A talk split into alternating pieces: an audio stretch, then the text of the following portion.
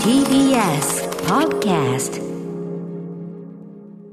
はい、山本さん、よろしくお願いします。金曜日でございます。ね、山本さん、珍しく黒じゃないんですね。お召し物はそうですね、ちょっと春めいていこうかなと思って。ああ、春めい、それピ何色？ンク、ピンクあピンと、まあ、紫、まあ、くすんだ紫。うん、似合いますね、なんかね。ありがとうございます。あの、ユニクロのオーバーサイズのエアリズム T シャツです。やっぱりそっか、こだわりなんですね。ちゃんとした T シャツの方です。うん、でもなかなかそれあれでしょ？ゲットしづらいやつみたいなやつじゃないの？なんか確か。出た当初は、なかなか売り切れ続出でしたけど、ええええなかなかでもその感じの色似合う人もいませんからねあ。りがとうございます。さすがいい男といった感じでございます。あ、歌丸さんも今日お帽子が、こう、いろんなイラストを描かれたもので。あ、そうね。可愛らしいあ、これはあの、キース・ヘリングのやつですね。キースヘリングはい。私がこのキース・ヘリングの帽子かぶってるとき、あの、この間もですね、あの、うないりささんに会ったときに、あ、ムカデ人間のですねっていう、あのー、キース・ヘリング。だ映画のねはい。キース・ヘリング、あの、ベイビーっていうなんかあの、四つん這い地になったアイコンがあるんですよそれがやっぱムカデ人間。ムカデ人間どういう映画か皆さんぜひね、検索して各自お調べになっていただきたいんですが。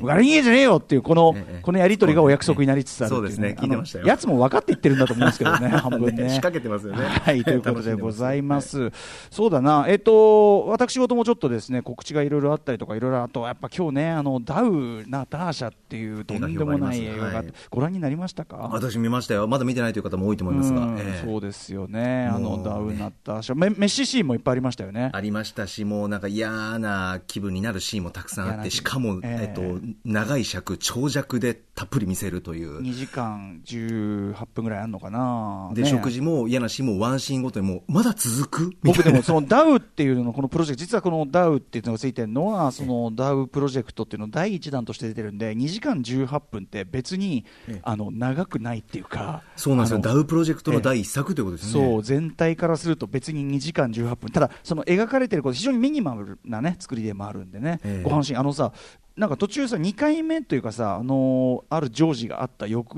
日なのか分かんないけどさ、後で食堂に行った時にあのカーシャっていうんですか、あれ、いロシア料理、はいはい。カーシャしかないっつって、魚はもう食べたくないからっつって、なんかさ、え。なんかシーチキンみたいなっていうかさ、なんかそういうこう、ななんなの？ななんかの、なんかの、わかります。なんかのく砕いたっていうか、なんかのゴニョゴニョになったようなやつに、ええ。なんか塩とかかけて、混ぜて、で、そこになんかパセリかなんかちょこんと乗っかってて、それをなんかさ、混ぜて、た刺して美味しそうでもなくさ、食べてんじゃん。あれ何？あれ何ですか？カーシャってのあるの？思いましたね。あれね。あの、ぐーっと料理にね、あの、画面が寄ってないというか、もうちょっと見たかったんですあらゆる、あらゆるものにこうカメラがぐっと寄るということはない作品そうなんですよあね。のそこがまあ逆に魅力的なんそうね、ですべてがある程度そっけない距離を保ってるというかね、ええところがあるけど、え一方ではね、あの、あのさ、魚をさ、ええ。あの酔っ払ったのはいいとしてさ、あのよ酔っ払ってみんなが騒ぐシーンで、あれは何ですか、あれ、ロシアにはああいうノリがあるんですか、あの魚をさ、バッコンバッコン叩いて盛り上がるっていうさ、魚の尻尾を持って、うん。それをバンバンバンバン机とか、うん。いろんなところに叩き、あ叩きあれ。日本人の感覚からすると、かなり、いや、食べも、ちょっとそれはやめましょうよって感じので。すよね。でもさ、なんかあたかも、あの、例のね、例の、えー俺たちのこの祭り、魚祭り一丁みたいな、なんかさ、みんなお約束的にやってんじゃん当。たり前のように魚で音を出してるっていうか、うんバンバンバンバンバンバンバンバンって。ねえ、またあのさ、ダウこのダウプロジェクト、後ほど詳しく言いますけど、ええあのことだから、多分あそこはガチで酒飲んでるんですよ、やっぱり。あ、そういうことなんですか？あの、ガンガン飲まされちゃって、みたいな、あの、そういう作り方の作品。うんそうそう、多分お酒はあれガチに飲んで、あガチであのノリになってるから、ああいうことなんだと思うんですよね。だから俺思ったのは、やっぱその、この特にダウプロジェクト、まあ、映画っていうのはありがたいのはさ、普段はやっぱりその、なんていうの、普通に例えば旅行行っただけじゃ知りようもないさ、その国の、なんていうの、真相というかさ、真相っていうのは深い層というかさ、ようなところも見れたりするっていうのがあると思うんだけど、今回はだから、その、ロシアにおけるガチの酔っ払いのノリってこれかみたいな、しかもその、多分ロシア映画として普通に劇映画として撮ったらやっぱあんまりさその要するに世界にあんまり出したくない とこっていうかさ 世界にあんまり出したくないロシア的なでもやっぱりあああーあっていうようなことなんだろうね。きっとこれ詳しい人聞きたいけどさ。あの魚バンバン？日本で言えばなんだろう？あのちゃんちきおけさじゃないけどさ。あの箸持ってなんか茶碗叩くとかあの感じなのかなとか思って見それのてたんだけど。箸が魚に変わってるようなね。ただしかももっとさパワフルでしたけどね。仮にも食べ物をたこれからそうなん食べ物だし、まあ、元は生き物でさ、ええ。魚もろ出しでバンバンあれはあの後美味しくいただき、叩きなんですか？ら、叩き？叩き？いやいやいや。ロシア式叩きあれ。いやいやいや、あれ、ちょ料理過程じゃないですからね、絶ねえ。対。調理過程じゃないですよ、あれ。あとやっぱりそのロシアの方、今酔っ払った勢いでって言いましたけど、やっぱお酒飲む飲むって聞いてたけど、まあ飲むね、本当にやっぱウォツカですよね、やっぱね。そうですウォッカですね。ウォッカだ、コニャックだ、もうコニャックって言葉を聞いたときに、あのこれから嫌な気持ちになるんだけど、毎回っていうね、ええ。なかなか迷惑な。それぐらい衝撃のシーンコニャックボトルを持ってこいなんつって、本当に嫌な気持ちになっちゃうんだけどさ。最後とかね、終盤は。うんあまりにもあの場面が、まあ、非常にその展開するのも衝撃的ですし、あの非常に要するに撮り方としてまあ生々しい、非常にリアルであるということがまあ相まって、まあ、いろいろその後ほども言いますが、非常に変わった撮影をしている作品であることもあって、非常にあの場面、物議を醸したというかね、あえー非難も集めたりな、まあ、でもそれに対して、まあ、作り手およびあの出演者等のあの演じてらっしゃるあの女性の方からの強い反論があったりして、はい、そんな流れもあって、こんなあたりはですね、だから映画表の中にどこまで入れ込めるのやらといったところなんですよね。まあ、ソ連全体主義を描いているということそうなんでです。す、ソ連全体主義を描くために街を丸ごと作ってしまった。って莫大な人員と費用をかけたという。はい。あのーそういう街を丸ごと作って、その中で生活していく様を通して、発想としてはですね、あのー脳内ニューヨークってご覧になったことありますか？脳内ニューヨークっていうですね、あのフィリあのあれですよ、何カウフマンだっけ、えーあれのさ、あのーあれですよ、あのマルコビッチの穴とかのさ、ほにゃららカウフマンですよ。もそうもう最近最近もう頭の中にあのずなんかこう記憶の中にこういう穴開きができててこういうことになるわけですけども。脳内脳内ニューヨークっていうのがあって、はい。まあそれを連想発想としてはね、あとその実際にやっちゃうまあともちろんその映画の中で映画っていうのはある意味そのあチャーリー・カウフマンでございます。失礼いたしました、アダプテーションでもおなじみチャーリー・カウフマンでございます。なんだけどあこの間もねあのもう終わりにしようでもねおなじみチャーリー・カウフマンでございますけども、あのーなんていうの映画監督っていうのは基本的にさそのもう一つの世界を作り上げるっていうかさ、ええ。現実させるっていう意味で、まあ、本当に神にも等しい感覚になってしまうことってやっぱあると思うし例えば、えー地獄の黙示録を撮ってる時のね、あのーコッポラであるとかさいろんな例を挙げられるんですね、まあ、イントレランスっていう、まあ、巨大なさあのあれがあってそれで巨大なセット作ってとかあるけど僕ねこれでこれも映画表の中に入れようと思ったんだけど最初にこの話で連想したのはねジャック・タッチというですねフランスの、えー有名なコメディアン。あの僕のおじさんシリーズというのが非常に有名なジャック・タッチが1967年に作った「プレイタイム」という作品があってこれもねこの番組の中でね何回ぐらいは言及したことあると思うんですけどあのこれはやっぱりですねあの未来都市みたいなのを、えっと、丸ごと作っちゃったっていう映画なんですよ。えっと、セットというか、ま街というか。セットだから今回のもセットっていうかそこで生活してるからセットっつうか街っていうか。そうなんですよあの未来都市みたいのをそのジャックたちはやっぱり莫大な資金をかけて街丸ごと作っちゃったっていう作品で。そこで過ごさせるというか、いや日でね常ですか？でねそこで2年間生活させるはさすがに今回のやっぱりダウがちょっと異常なとこで、まあ、でもジャックたちもそのプレイタイムもねやっぱりその街丸ごと作ってですごい映画なんですよ。凄まじいもの映画なんだけどえやっぱり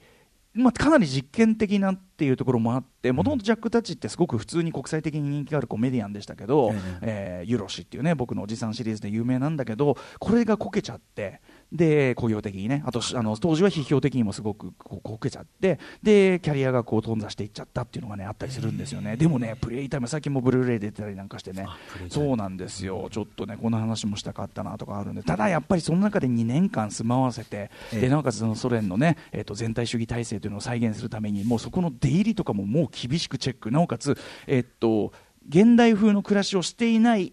ように厳しく管理して要するにその、まあ、携帯電話とかで要するに携帯電話とか使ってるところが見つかると厳しくそのそこはあれしたしょあの処遇されたりとかそれはもう作品で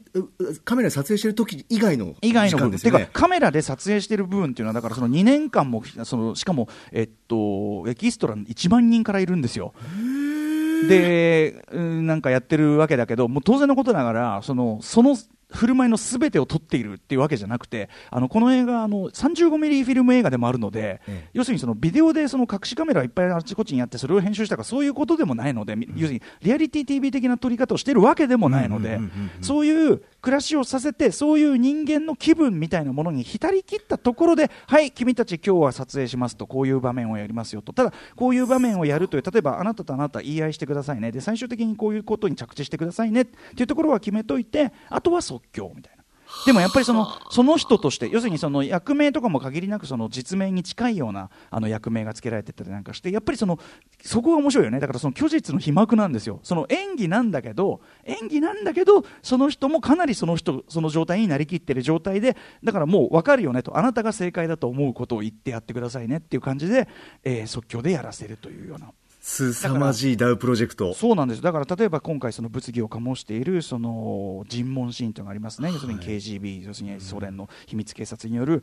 えーしかもまあ言っちゃえば、今の我々の感覚では限りなくもう言いがかりに近いような、あれでとっ捕まってきて、でまあ、もう言いがかりに次ぐ言いがかりをつけて、どんどんどんどん、まあ端的に言えばもういじめるのが目的になっちゃってるっていうね、嫌がらせがハラスメントがもう目的化しちゃってるような尋問なんだけど、あれ、まあ演じてらっしゃるのは実際の KGB のかつて勤めてらっしゃる職員で、えー尋問のプロなんです。ああの滑覆のい男性。滑覆のいだせあのさあのなんていうの？話が通じる要するにさひたすらなんかこう暴力的なことをされるんじゃなくてあのメリハリがついてるのが俺あれリアルだなと思ったね、怖かったんですよ。あの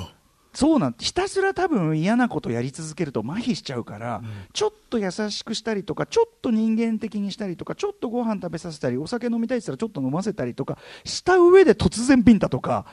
あと、やっぱりその、こっち側の、ま、なんていうの、普通の取り調べ室と、もう一個のね、おぞましい部屋がありますよね。はい要するに、うん、じゃあもう一個の部屋行こうか。これが、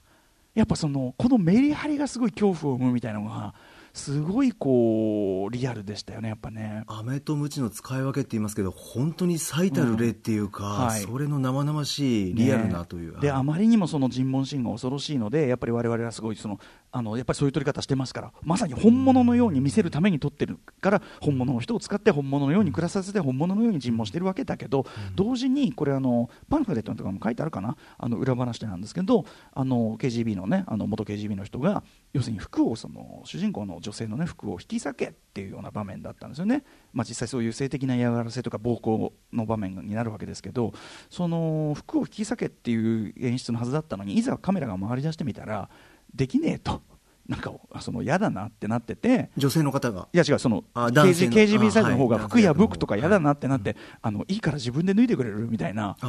そういうふうに即興でセリフを変えてっちゃった。はでそれに対してその受けのあのナターシャ役主人公の女性はええその予定と違うことやるしあこいつビビりやがったなっていうふうに思ってはあ。カメラが見てないとこで後ろ向いて笑っちゃったっていう。あ、そんな感じもあるんですね。そうそうだから、だからそのこれもあ後ほど言いますけど、そのいろいろこれ、あれは要するにその実際に暴行を行っても当然じゃないかと、ね、要するに、まあ、当然そういうこうあの状況を作って、まあ、当然撮影現場での、ね、そういうこうシーンというのは、当然その撮影する際には、あのケアに次ぐケアというのが絶対に必要になってくるし、そ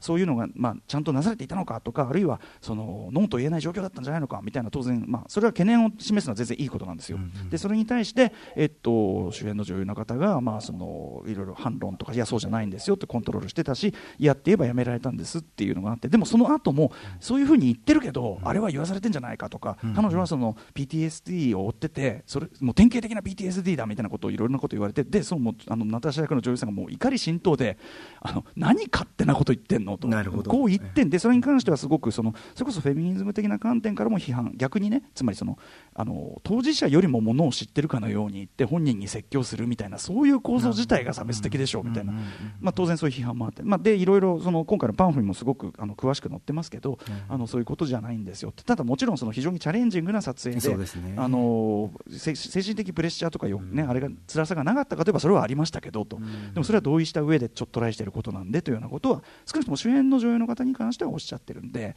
まあそれに関してはだからまあ安心してという方はおかしいですけどね。それが分かってみた上でももう不快の極みのようなシーンなので、いやー。はい、本日ダウンナターシャ、えームービーウォッチメンこの後行いたいと思います。いい加減にタイトルに行けということなんで粛々といきたいと思います、アフターシックスジャンクション止まらなかっ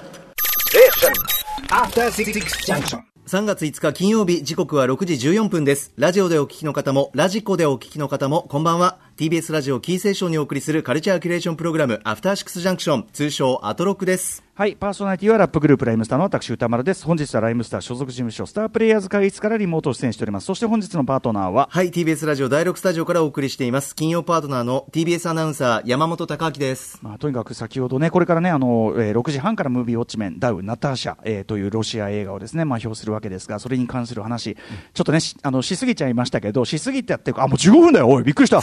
ごいですよ、ね。やばいえいえ、それぐらいの作品ですよね。そう、あのねーいろいろね、その周辺エピソードとかも面白すぎて、まあ、あの、ちょっとどうかしてるプロジェクトなのは間違いないんで、本当に本当に本当に。頭どうかしてんじゃないのっていうプロジェクトなのは間違いないんで、はい。えーそこも含めて後ほどじゃあね、ムービーウォッチメンお願いします。でも先に言っときますけど、やっぱりその、今回のナターシャ単体の話は結構終わりの方に大急ぎでって感じにはなっちゃうかもしれません。本当に申し訳ございませんけど、いえいはい、まあ、たまにはそういう時もあるかなとはい。いう感じで。でですね、ちょっと私事、お知らせ事だけこのパートでしていいですか、お願いします。す？みませんね。はい。えー私、歌丸、明日、えーと、オンラインのイベントに出演いたします、えー桑島智樹さん写真集、えー、画量、画工、我あのガガというですね、あのー奥様の、まあ、足立由美さんと撮られたその写真集、えーまあ、のシリーズがあって、まあ、そのガガシリーズというのが1個前の作品だったんですけど、今回はそのお二人で旅行に行かれた時の写真も含めて、えーえー画えーと画量、画工、我旅、我行くと書いて、えー画量、画工の観光記念ということで、えー、と明日3月6日土曜日夜6時から7時半まで、えーやりたいと思うやるやるようになっております。えー、とイベントチケット予約,、えー予約販売はですね、えっ、と P ん